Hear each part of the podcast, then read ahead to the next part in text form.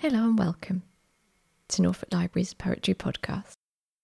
My name's Alina and I have a poem to share with you.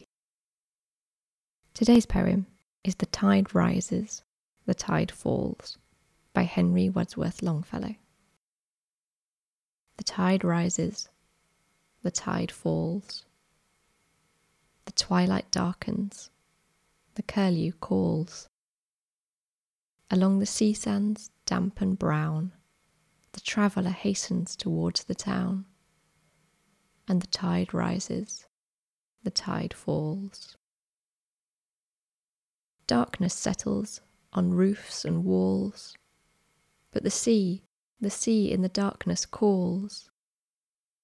The little waves with their soft white hands efface the footprints in the sands, and the tide rises, the tide falls. The morning breaks, the steeds in their stalls stamp and neigh as the ostler calls. The day returns, but nevermore returns the traveller to the shore, and the tide rises, the tide falls. Such a beautifully evocative poem. I hope you enjoyed it, and you'll join us for our next poem. See you then.